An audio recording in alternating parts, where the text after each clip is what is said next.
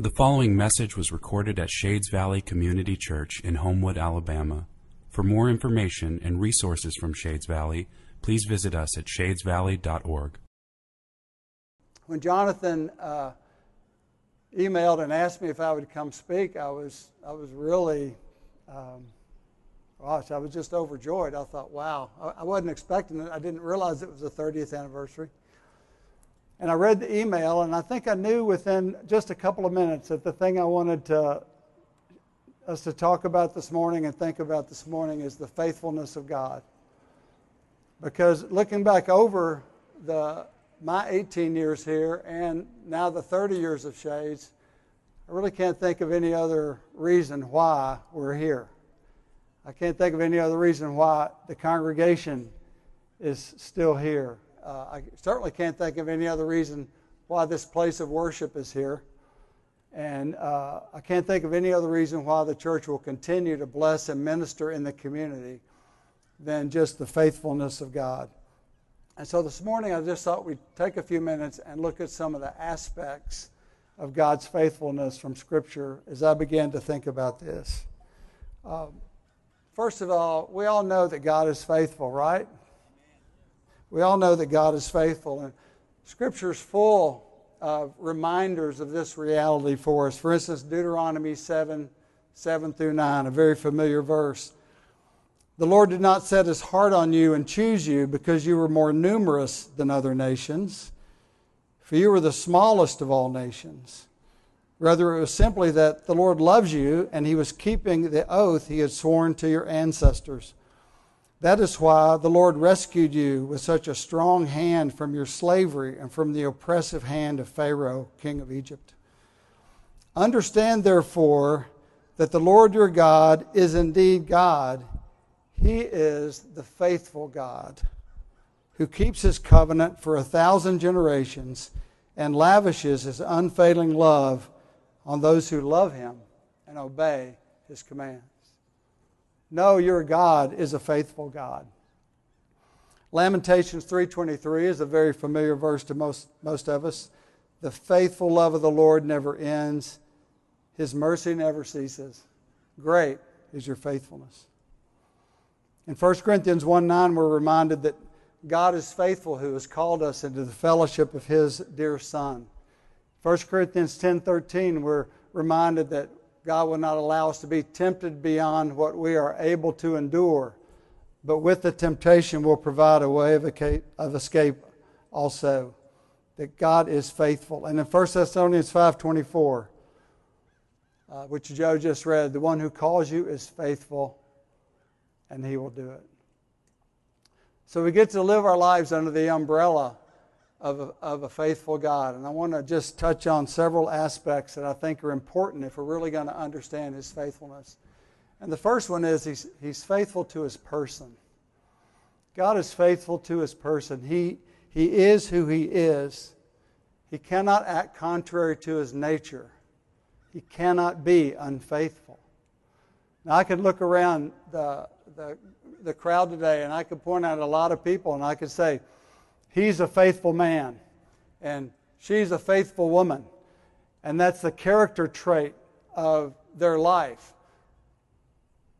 But I know that with every person, including myself, there's a capacity for unfaithfulness. Given a certain situation, given the wrong circumstance, there's a capacity for unfaithfulness. But that is not true of God. God does not have a capacity for unfaithfulness because he cannot act contrary to his nature. So we understand God is faithful to his person, and so he is reliable, he is dependable, he is, he is trustworthy. Uh, as James says, with him there's no variation or no shifting shadow. He is who he is. The second thing I thought about when I was just thinking about the faithfulness of God is how and you know this, He's faithful to His promises. Scripture says that, that in Jesus Christ, all the promises of God are yes to the glory of God the Father. And so His Word is filled with promises that we can take to the bank, that we can believe. Uh, like the old saying, God said it, I believe it, and that settles it for me. God's our promise making God, and He's a promise keeping God. So He's faithful to his, his, his person, and He's faithful to His promises. Numbers 23 19 is a, just a favorite verse. God is not a man, so He does not lie. He's not human, so He does not change His mind. Has He ever spoken and failed to act? Has He ever promised and not carried it through? we, again, we, we have the capacity to make our promises to be. F- Bless you. Thank you. Thank you. We have, we have the capacity to make our promises with good intentions, to have every intention to carry out what we have said. Um, and yet we have the capacity to mess up. But that is not, that's not true of God. So he's faithful to his person, he's faithful to his promises. And, and the, the place where I want to spend a few more minutes this morning is that he's faithful to his personal word. God is faithful to his personal word. And by personal word, I mean that word he speaks to a believer or to a group of believers about what he wants to do and how he wants us to do the ministry he has called us to. When I think about a, when I think about a personal word, I think about a word that goes beyond chapter and verse. It, it, it's, it's, the, it's the details. We, we might say the devil is in the details, but really the Lord is in the details. And so we can take a, we can take a command like, love your neighbor as you love yourself, but that doesn't tell us how to love our neighbor. It doesn't tell us how this particular neighbor might feel loved. We may do something that we think is loving and it doesn't feel loving to them at all. It just feels good to us. And so, you know, I remember when we were considering uh, this property and we're meeting over at the warehouse, we we're considering this property and stepping into it and where was the Lord leading us. I mean, we were we were praying for you know over several several year period and one of the big questions was, well, why do we want that building? There, there were those of us who were already older enough that we didn't need the headache of a building. We didn't need the responsibility. We didn't need the financial burden. We had, in Robin Rosser's favorite phrase, been there, done that, got the t shirt. But we looked at the next generation and we, we looked at our, our children and, and grandchildren and said, what do they need? That was, a, that was a compelling question another compelling question was what does the community need? And we ask ourselves this if Shades Valley didn't exist in 10 years, how would the people of West Homewood miss it? Would they miss it? And if they missed it, how would they miss it? We knew that we would miss it. I mean, it'd be our church home, it'd be our church family. But the question was, how would the community miss it? And when you, when you track back on that question and you see it led to asking God to fill in the blanks, we knew we wanted to minister to our Jerusalem. But we needed the Holy Spirit to lead us and guide us how. And the process of that really was bringing a guy by the name of Ron Pate, who'd spent his life in community development. And he began a small group uh, study on titled What is Good? And out of the What is Good, that small group was birthed the concept of an idea of the farmer's market. That this is a way that we as a church could begin to integrate with and support and get to know our, our community. And so, what I'm saying is this personal word that God gives us answers the how. We already know the what, it's clear in Scripture, in mission, but this answers the how. How do we go about it? And the Holy Spirit, you know, we know it's our privilege as believers to be led by the Spirit of God. Romans 8:17 tells us that that all who are led by the Spirit are the children of God. And we're divided to walk with the Spirit and to keep in step with the Spirit and to be filled with the Spirit. And the Spirit helps us because He guides us. I've been impressed in reading in the Psalms um, how often this issue of God guiding us leading us, showing us the right path, keeps emerging even in, even in the Psalms. Uh, Psalm 32 8, the Lord says, I will guide you along the best path for your life. I will advise you and watch over you. Psalm 37 23, the Lord directs the steps of the godly. He delights in every detail of their life. Isn't that incredibly encouraging? He delights in every detail of our lives. And Psalm 73 24, you guide me with your counsel, leading me to a glorious destiny. And so the Holy Spirit wants, He wants to guide us. He wants to tell us the direction we should go. And we need to know that beyond chapter and verse. So God is faithful. He's faithful to His personal word. Three, three things I want to mention that are essential to being able to follow God's direction and understand His personal word. The, the first is a listening heart, or what we might think of as humility. 1 Kings chapter 3, verse 9, Solomon, the Lord comes to him, says, ask, ask me for whatever you want, and I'll give it. Whatever you want, I'll give it. And Solomon says, Give me an understanding heart so that I can govern your people well. That, that phrase, understanding heart, means a discerning heart, and it means a listening heart. Solomon's saying, Lord, give me, what I want more than anything else is a heart that will listen to what you're saying so that I can do what you're saying. So, humility and Matt and Lisa touched on this in their prayer. Humility is when we want to hear what God is doing and do that, follow God in what He is doing, more than deciding what we want to do and asking God to come join us and bless us. So if we're gonna if we're gonna be able to receive a personal word as a church, as a congregation, as individuals, it starts with humility. The second condition, of course, not surprising, is unity, because unity sits on or is built on the foundation of humility. In unity, we're able to listen to how God is speaking to others. No, we don't come in just with our convictions, our ideas, our plans, what we think is right.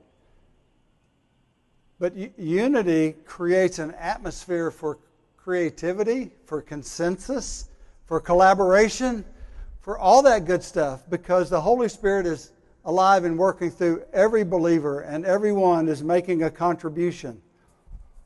As each part does its own special work, Scripture says, it helps the other parts grow, so that the whole body is growing and healthy and full of love. And so there's humility, and there's unity, and then there's faith. The third condition is faith, and that is when God speaks to us about how to do the mission we're called to, it will almost always be beyond our capacity. It will almost always be beyond what we thought we could do or we thought was possible. And so we enter into the faith zone. It's kind of like Rod Serling. You have entered the twilight zone. But it's not the twilight zone, it's the faith zone. We enter into that place where we're pursuing what God has le- is leading us to do, and it requires us to, to get out of the safety of our comfort zone of what we think we can do. And so, humility and unity and faith are the requirements for being able to discern God's personal word. So, He's faithful to his person, he's faithful to his promises, he's faithful to his personal word. And then the last thing I just want to touch on briefly, because I know it's really hot and I see the fans going, is he's faithful to provide. The, the history of Shades Valley is filled with so many stories from the very beginning of God's faithfulness to provide because we almost always found ourselves in a place of needing provision, right? Now, this is one of the critical realities of the Christian life. If you want to see God provide, you have to be in a position for God to provide. to need Him to provide. Whether that's relationally or emotionally or financially, circumstantially, God wants to provide. And He does, and, he's, and He is faithful to His provision. Early on, we, we came here uh, a week before the winter storm of 93.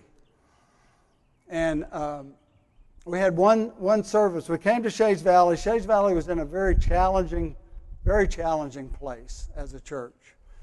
And uh, I came here to work with Don Newell uh, in kind of a in kind of a co-pastorate. And uh, one of the one of the places Shades Valley was challenged. It had a big budget, and it met the budget every week, and it spent the budget every week. Remember that? And so there there there were like no reserves at all. And when it came here, uh, not only were there no reserves, but, but we were $26,000 in debt to our landlord for unpaid rent. And, you know, we, we got our heads together and we said, this isn't right. we got to get out of this debt. And so um, we'll start setting aside some money every week until we get the 26000 and then we're going to write one check we're going to pay it all at once. And so we began to accumulate some funds, and we got up to about $18,000. And I, everything I say looking back, I have to say, if memory serves me correctly. I have to get, but you know how that is. But anyway, I get a call from a guy named Buzz Veal. Buzz is an attorney in town, and our landlord is an attorney in town, and they know each other. And I get a call, and Buzz says, Hey, I was thinking this morning about, I wonder if I called him and we offered to write him a check today, I wonder if he would take less than the 26,000. Do you think I ought to do that? Now, Buzz didn't just wake up with that idea. That wasn't a Buzz thought, that was a Holy Spirit thought. And I said, absolutely, call him. So he calls him, he comes back later. He said, I called him, and he said, You know, I got a property tax bill to do today for $12,000. You guys write me a check for $12,000, and I'll forget the rest. So, so we, we went from really no, really no cash. We went, we went from no cash, and then we, we suddenly had $6,000 because we only had to pay $18,000. No, we only had to pay $12,000, and we already had $18,000. And God flipped the tables. Now, it may not seem like much money today, but that was big for us as, as, as a church. And so we, we had come, and, and what I was going to say is we had one Sunday, one Sunday to meet, and then we got snowed out, iced out, at least two Sundays, maybe three more Sundays, with almost no offering whatsoever. But God was faithful to provide. I remember, I'm just going to flip to the other end. I'm going to conclude because I remember when we were in this building, we had we'd been working on this building for I guess, about a year, and we finally got a certificate of occupancy. The city was going to let us meet downstairs, but we could not go upstairs. And so we, be, we began to meet, and I remember John Hendricks saying, We were like soldiers at the end of the Civil War. When we heard the war was over, we, we dropped our muskets and ran home. And we had done that because after a year of working on the building, we didn't have any energy to do anything else. I mean, we just, nothing happened. And then things began to stir about, you know, we really need this upstairs area. We need it for offices and we need it for ministry. We need it all, for all kinds of stuff. So we decided on a Sunday that we would put forth the challenge. We needed, I think, $19,000 was estimated to, to finish it. We didn't have it. Well, that Sunday, Bob and Robin Rosser happened to come to church. The Rossers, many of you don't know them, but they had been a, a very significant part of the body, and then they moved to Columbiana, and they had a farm down there, and we maintained connections, but they didn't drive up for church anymore. And this one particular Sunday, they decided to come. It happened to be that Sunday we were challenging about the upstairs. And so we put forth the challenge, and after church, uh, Bob and Robin came walking up, and Bob said, you know, we're going to have to rearrange a few things, but we just want to take care of all the renovations. Here's a check for $19,000. Now, people, I want to tell you that's God. And there are, there are hundreds and hundreds of stories in the life of Shades Valley that, that we could get around and sit around in a room and tell these stories of how God has faithfully provided. So, do you agree with me this morning that God is faithful? You agree that he's, he's faithful to his person and to his promises and to his personal word and to his provision. And we can always rely and depend on the promises of God. So it's great to look back. I love looking back. I love reflecting on the things God has done. But more importantly, it's important to look forward. Luke 9:62 is a verse that has always just for some reason stuck with me. He who puts his hand to the plow and looks back is not fit for the kingdom of God. You know, you can't plow a straight row with a backward focus. And so while we look back to gain encouragement and to gain strength, the important thing is to look forward. And I know that those of you who are uh, a part of Shades Valley and the daily life of Shades Valley, you know that God has a future and a purpose and a hope for what He wants to do because He, he is not finished. And He planted Shades Valley in West Homewood as a Jerusalem to be a blessing, not just to Jerusalem, but to, to Judea and to Samaria and to the othermost parts of the earth. God has always blessed this body with generous hearts and gifted hands. And I would encourage you, I'm not going to go there, I'd encourage you to go read Exodus 35 this afternoon. Take that passage and read that passage, and, and every time you come across words like willing, able, uh, skillful, circle those words, and you'll see how when, when God wanted to build something, the Holy Spirit imparted to people generous hearts and gifted hands. And that's what Shades Valley has been blessed with. Let's move into communion now. And uh, I thought about this verse. I thought about uh, Nehemiah 8:10. I don't know what all is going on in your life, and I don't know what all you're dealing with and, and facing. But I do know that God is faithful. And Nehemiah says, Go and enjoy choice food and sweet drinks, and send some to those who have nothing prepared. This day is sacred to our Lord.